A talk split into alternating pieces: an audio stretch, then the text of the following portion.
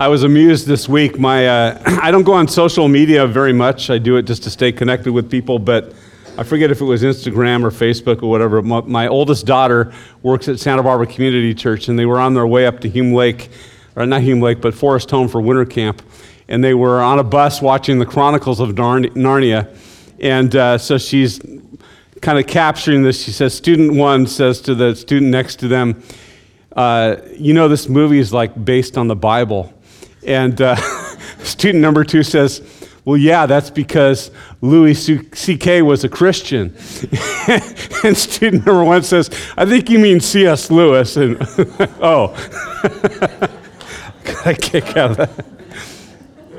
Just a word about uh, small groups. We have started up again with uh, new small groups. We have three sessions that go throughout the year. January runs until Easter, and then we take a two week break, and then it goes from two weeks after Easter till about uh, mid June, and then we start up again in September and go till Thanksgiving. And those are opportunities for you to connect in uh, doing life together with other believers. And there's a study guide that gets posted on our website each week that has. Uh, just kind of some notes and thoughts to be able to take the sermon deeper than um, Sunday morning and be able to share that in life application with other people. So if you'd like to be in a small group, you can contact Lisa Shaw or myself, and we'd be happy to assist you in that. That's a great opportunity. We're in James chapter 1 today, and we're going to look at verses 9 to 12 as we talk about what it means to cultivate or to develop a eternal perspective. What does it mean to cultivate and develop an eternal perspective? James writes in chapter 1, verse 9 Let the brother of humble circumstances glory in his high position, and let the rich man glory in his humiliation, because like flowering grass he will pass away. For the sun rises with a scorching wind and withers the grass, and its flower falls off, and the beauty of its appearance is destroyed so too the rich man in the midst of his pursuits will fade away. But blessed is the person who perseveres under trial, for once they have been approved, they will receive the crown of life which the Lord has promised to those who love him. Now, as we begin today, I just want to say some introductory comments that I don't believe that James is railing on rich people, wealthy people, those who have an abundance. Uh, many theologians and scholars have argued as to whether the rich people um, constitute Christians or, or unbelievers. Uh, the thought is that if they're unbelievers, then James is being very sarcastic, like, yeah, go ahead, depend on your money, see how far that gets you. And I, and I don't think that's the heart that James is approaching this. And, and honestly, I feel like the context of this is that this is associated with the trials that he's been talk, talking about. And the point is that whether you have an abundance or whether you struggle and you're impoverished, trials cause you depend, to depend upon something. And either that is God or it's your own self sufficiency. It's your own resources and your ability to, to take care of yourself and comfort yourself and, and, and buy the things that you need. But James is talking about developing a godly, eternal perspective and not merely judging ourselves by worldly standards and values. There's an outline for you in the bulletin, and the points are already there for you to take notes. But the, the first point or question that I'd like for us to consider is what, what's your boast? What is your boast? All of us have something that we boast about, that we're prideful of. And again, pride is not a bad thing, there can be a healthy pride. I'm proud of my family. I'm proud of my daughters and all that they've accomplished and their discipline and their hard work and how they love the Lord and they serve Him. There's a lot that is okay. But again, it, it's the focus of pride. Do I take credit for the good things in my life or do I give glory and credit to God? So, again, it's not just that pride is horrible and humility is good, but it, it's the context of that. James reminds his readers of what Isaiah the prophet wrote 800 years earlier in Isaiah chapter 40, verses 6 to 8. All men are like grass, and all their glory is like the flowers of the field. The grass withers and the flowers fail and fall because the breath of the Lord blows on them. Surely the people are grass. The grass withers and the flowers fall, but the word of God stands forever. James is talking about that which is temporal and that which is eternal, that which is transitory and fading away, and that which will endure forever. And it's important as Christians, as the people of God, that we understand the difference and that we have that healthy perspective that he talks about. King David says basically the same thing in Psalm 103, verses 15 to 16. He says, As for man, his days are like grass. He flourishes like a flower of the field. The wind blows over it, and it is gone, and its place remembers it no more. In the Middle East, there are scorching winds that come from the east, and they literally have the power and ability to, to fry and scorch a landscape in, the, in a matter of hours. And so people might enjoy kind of, you know, the fields and flowers that are in vegetation, but when that wind comes through, it can just destroy everything in its path. And so people in this culture understood how fleeting life can be, how transitory beauty can be. Well, what does James mean when he writes the brother or the sister of humble circumstances in verse 9? It's a word that can also be translated as lowly or poor or humble. And uh, the Septuagint, which, if you don't know, is the, the Old Testament translated into Greek, it was originally written in Hebrew and Aramaic.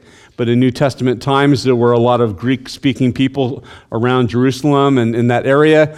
And at one point, the, the Old Testament was translated into Greek. And so when you look at Greek words that were used to convey Old Testament thoughts, it's, it's sometimes interesting to compare those with the New Testament. And in the Septuagint, in the Old Testament, in the Psalms, the same word that's being used here of humble circumstances was used to describe a person that was of little significance in the world's evaluation, and often a person who was oppressed and experiencing persecution. This word is also used in Mary's song in, uh, in the book of Luke when the angel Gabriel appears to Mary and tells her that she's going to give birth to the Messiah, that the Holy Spirit will come upon her, and the child that will be formed in her will be of God and of the Holy Spirit. Um, she breaks out into this song, and, and in this song, she declares and reflects a confident belief in God's ability to reverse fortunes. God's ability to reverse circumstances and even destinies. In Luke chapter 1, verse 52, she says, God has brought down the rulers from their thrones, but he has lifted up the humble. James will say later in his letter, God is opposed to the proud, but gives grace to the humble. Throughout Scripture, we see humility and, and that quality of being humble is lifted up as a very godly, desirable quality because it's a quality that reflects um, just an understanding of who God is and, and the finiteness of who we are. But James is, is asking us to understand that the low person and the rich alike have to depend upon somebody. And hopefully that person is God and not self. Well, James's audience included poor and wealthy people, as we've already said. And so, in my opinion, it's best to interpret his words as applying to Christians and non Christians alike, believers and unbelievers. And the point is that he's challenging them to form a spiritual identity, one which is not based merely or simply upon worldly values and, and standards. To the poor person who's tempted to feel insignificant and powerless, because the world judges them according to money and status. James says, take pride in your spiritual status. As a believer, you are already exalted and seated with Christ and with God in the heavenlies. That's what Scripture says about you. So form your identity through what Scripture says about how God sees you and what He has done for you, not by worldly standards. To the rich person who's tempted to think too much of themselves because the world holds them in high esteem, James says, don't take pride in your money and your social position, things that are destined to fade away quickly, but rather in your humble status as a person who identifies with Christ himself. After all, Scripture says that Christ was despised and rejected, he was lowly, he was not esteemed by men. He understands what it is like to be judged by the world and to come up lacking by their standards. We must always evaluate ourselves by spiritual rather than materialistic standards and, and measures. And I, have talked with many of you, but that's one of the things that has impressed me over the last month, and, and especially when the Thomas fire initially broke out.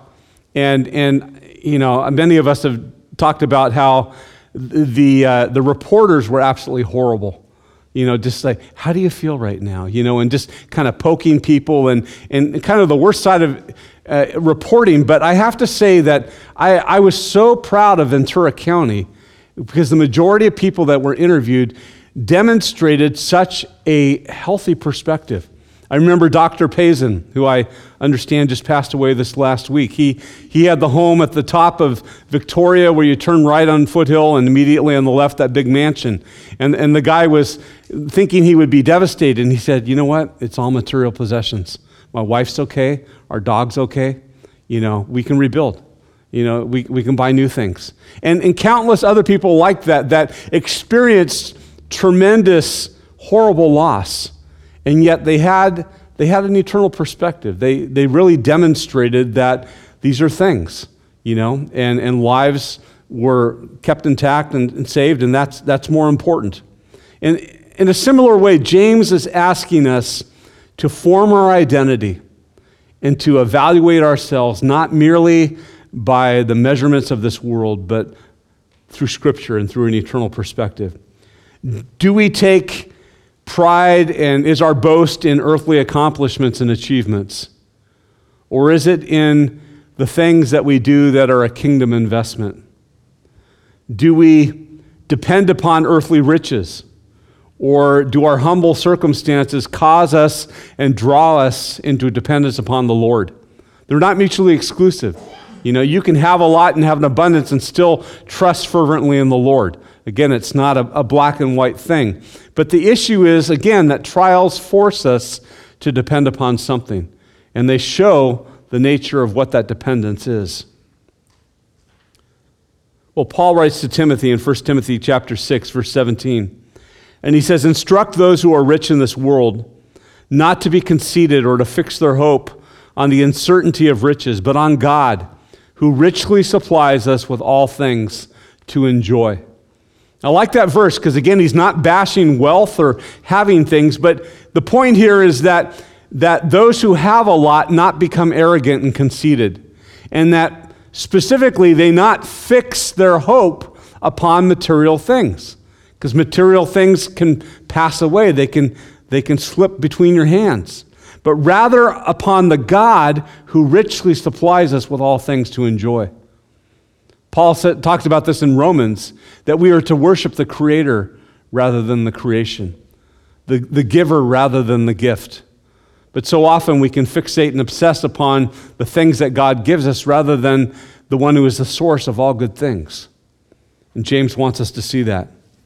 His point to believers, again, is to evaluate ourselves not by worldly standards and values, but according to Scripture. In the very next chapter, in James chapter 2, verse 5, he says, has not God chosen the poor of this world to be rich in faith and heirs of the kingdom which he promised to those who love him? The point is not your economic status. The point is, are you rich in faith? Are, are you dependent upon God? Are you living in, in relationship with him? Well, the second question I would ask uh, of our text is where's your hope today? Where do you place your confidence?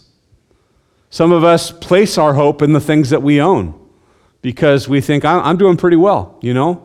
Or in the money that we have in, a, in an account. You know, if, if a hard time strikes, I've got a big buffer, I got a lot to fall back on. Some of us place our hope in, in our physical condition. You know what? I work out every day. I eat right. You know, I'm, I'm going to live forever. Good luck with that. You know? You turn 50 and you get gout and you think twice about that, you know? But where's your hope? If we're lucky, we live 100 years. And those might be a blessed 100 years, but that's it. And if our hope is in this life only, the Apostle Paul says we are of all men to be pitied. If we've placed our hope merely in this life, we are of all people to be pitied. I was, I was thinking about it this week. Everything in our life fades, tarnishes, becomes dusty, withers, wrinkles, corrodes, wears, breaks down. The list goes on. And, and you've had those weeks where you get like really frustrated about that. You clean the house. A few days later, there's dust everywhere because of the winds that are going to kick up today.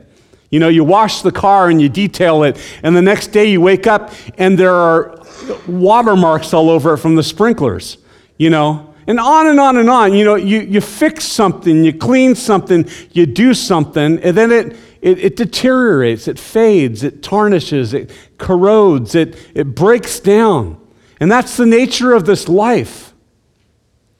I love what C.S. Lewis says about that. You know, if I find within myself that nothing in this world is able to satisfy, it's the greatest proof to me that I was made for something more.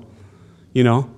And there's a lot of stuff that we enjoy in this life, and it has really good aspects to it, but it doesn't completely fulfill and sustain because it's merely a shadow and a glimpse of the greater reality that God holds for us. And we need to remember that. This is why Jesus says in the Gospels in Matthew chapter 6 don't store up for yourselves treasures on earth where moth and rust destroy and where thieves break in and steal. But store up for yourselves treasures in heaven where neither moth nor rust destroys and where thieves do not break in or steal. Compare that against what Peter says in 1 Peter chapter 1 verses 3 and 4. He says, "Blessed be the God and the Father of our Lord Jesus Christ, who according to his great mercy has caused us to be born again to a living hope through the resurrection of Jesus Christ from the dead, to obtain an inheritance which is imperishable, undefiled, and will not fade away, reserved in heaven for you. We work so hard for the things that we, that we own and possess here on earth, but God says there is laid up for us in heaven rewards and, and, and gifts that He wants to give us that will never fade away, that will never lose their value, that will never deteriorate, that will endure, that will last. And He's saying that's where we place our hope. The prophet Jeremiah warned in chapter 9, verse 23 and 24 Thus says the Lord, let not a wise man boast of his wisdom, and let the, the mighty man boast of his might let not a rich man boast of his riches, but let him who boasts boast of this that he understands and knows me, that I am the Lord who exercises loving kindness and justice and righteousness on earth. For I delight in these things, declares the Lord. May our boast and may our hope be in the Lord. Because point number three, I, I would argue that whatever you boast about and wherever you place your hope, that is forming and shaping your identity, like it or not. You might have a different perception of who you are, but the truth is, whatever you boast about and whatever you place your hope in or upon, that shapes and forms your identity, for good or for bad. And so the point is to get it right. Paul says in Romans 8 that the mindset on the flesh is death. But the mindset on the Spirit is life and peace. So part of it is our focus, our mindset. John writes to his readers in 1 John chapter 3 verse 2 and 3, "Beloved, now we are children of God and it has not yet appeared as yet what we shall be. But we know that when he appears, we will be like him, because we will see him just as he is." And I love what he says. And everyone who has this hope fixed on him purifies himself just as he is pure. So, what we focus on could either destroy us or it can transform us. And John says, Fix your hope upon the Lord Jesus Christ because he is pure and he is perfect, and he is molding you and shaping you into his image. I love what Peter says in 1 Peter 1:13. He takes it even further. He says, "Fix your hope completely, not partially or mostly. Fix your hope completely on the grace to be brought to you at the revelation of Jesus Christ." Wow. And, and honestly, all of us are going to need a lot of grace at the revelation of Jesus Christ. None of us are going to go, God, look at everything I did for you, you know? I did a pretty good job? You know? We're all going to be going, please, grace, mercy. You know, it's going to be pretty terrifying and pretty exciting at the same time. But we are to fix our hope completely on the grace that Jesus has demonstrated to us, that God has lavished upon us through his Son and through the cross, and through the future grace that will be extended to us at the judgment seat, where God passes over our sins as he passed over the homes that, in that first night in Egypt as, as the Israelites fled. And as he looks to the righteousness of his son and says, I declare you perfect and forgiven because of him. And we'll go, Thank you for the grace. God, through the inspiration of the Holy Spirit, pleads with us in the book of Hebrews to hold fast the confession of our faith and the boast of our hope firm until the end. To hold fast the confession and confidence of our faith and the boast of our hope firm until the end. And clearly, he's saying that our confidence and our hope and our boast is in the Lord. My hope is built on nothing less than Jesus' blood and righteousness. Hebrews goes on to say that he is the anchor of the soul that reaches inside the Holy of Holies and secures us access to God and, and, and forgiveness and, and grace and all the things that we long for. He is the one through whom we can approach God at any point in any time with confidence, knowing that we will receive grace and mercy in our time of need. That's the power of what we're talking about. Well, let me draw some of this together as we come to a close. Verse 12 says, Blessed is the person who perseveres under trial, for once they have been approved, they will receive the crown of life which the Lord has promised to those who love him. I believe if we allow God to use trials in our life, there are a number of amazing results. And as we said, we're going to talk about the difference between trials and temptations next week. We talked about it a little bit last week. And we said that if we're facing a temptation, we need to run, we need to flee, we need to get out of that tempting environment. If we're facing a trial, oftentimes it doesn't do any good to, to try and escape it and run from it because God's allowed it for good or for bad for our development and for our, our transformation. And if He doesn't use that, He might use something else. But in this particular case, we are to allow God to use trials in our life to to cultivate certain things that he wants to cultivate. In verse 12, he says, Blessed is the person who perseveres under trial, for once they have been approved. That word approved uh, is the word that's used of metals that are purified of their alloys. No more weaknesses, characters refined, emerging strong and pure. God uses trials and tribulation as a refiner's furnace in our life to, to melt us, to mold us, to purify us, and to take out all the dross, all the impurities. Well, another benefit of allowing God to use trials in our life is that one day we will receive the crown of life. And the crown of life, in the ancient world, a crown meant a number of things to the ancient people. Number one, a crown could be a crown of flowers kind of a wreath that people wore at feasts and at weddings, and it was a way to celebrate the joy of the occasion. It could be a sign of royalty worn by kings uh, and those in authority. It could be the victor's crowd that was awarded, uh, victor's crown that was awarded at the games, the competitions, the Olympics, um, the prize that athletes coveted above all else. And it could also be just a mark of honor and dignity. And rather than having to choose between any one of those, I believe it's all those things in one. God uses trials in our life to produce joy. He uses trials to remind us that we are children of the King. We are royalty. We are not what this world uh, defines us to be. We have victory through Him. We have honor and dignity as those who are forgiven and extended grace. I read this this week and this, this spoke to me. He said, God uses trials to erase any superficial distinctions that might separate a rich person from a poor one.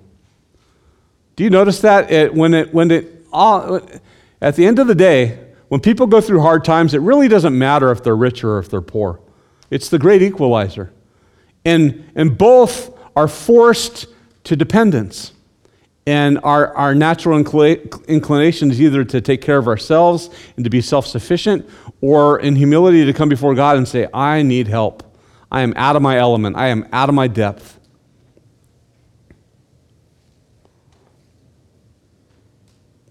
In the church, as citizens of God's kingdom, as people of a new order, the social distinctions of the world are obliterated. And no individual matters more than any other. And as Christians, we of all people should, should demonstrate that and model that. That we may have more material possessions than other people, but that we are just as dependent upon God, just as reliant upon Him as a person who has nothing. And, and that's our testimony. I want to read you the full um, portion of 1 Peter chapter 1. I read you verses 3 and 4, but I want to let that spill all the way to chapter se- uh, into verse 7 so you can see it in its entirety. And we'll close with this. Peter says, Blessed be the God and the Father of our Lord Jesus Christ. 1 Peter 1 3 through 7. Blessed be the God and the Father of our Lord Jesus Christ, who according to his great mercy has caused us to be born again to a living hope through the resurrection of Jesus Christ from the dead, to obtain an inheritance which is imperishable and undefiled and will not fade away, reserved in heaven for you. You who are protected by the power of God through faith for a salvation ready to be revealed in the last time. And in this you greatly rejoice, even though now for a little while, if necessary, you have been distressed by various trials, in order that, or so that, the proof of your faith, being more precious than gold which is perishable, even though tested by fire, may be found to result in praise and glory and honor at the revelation of Jesus Christ. Let's pray.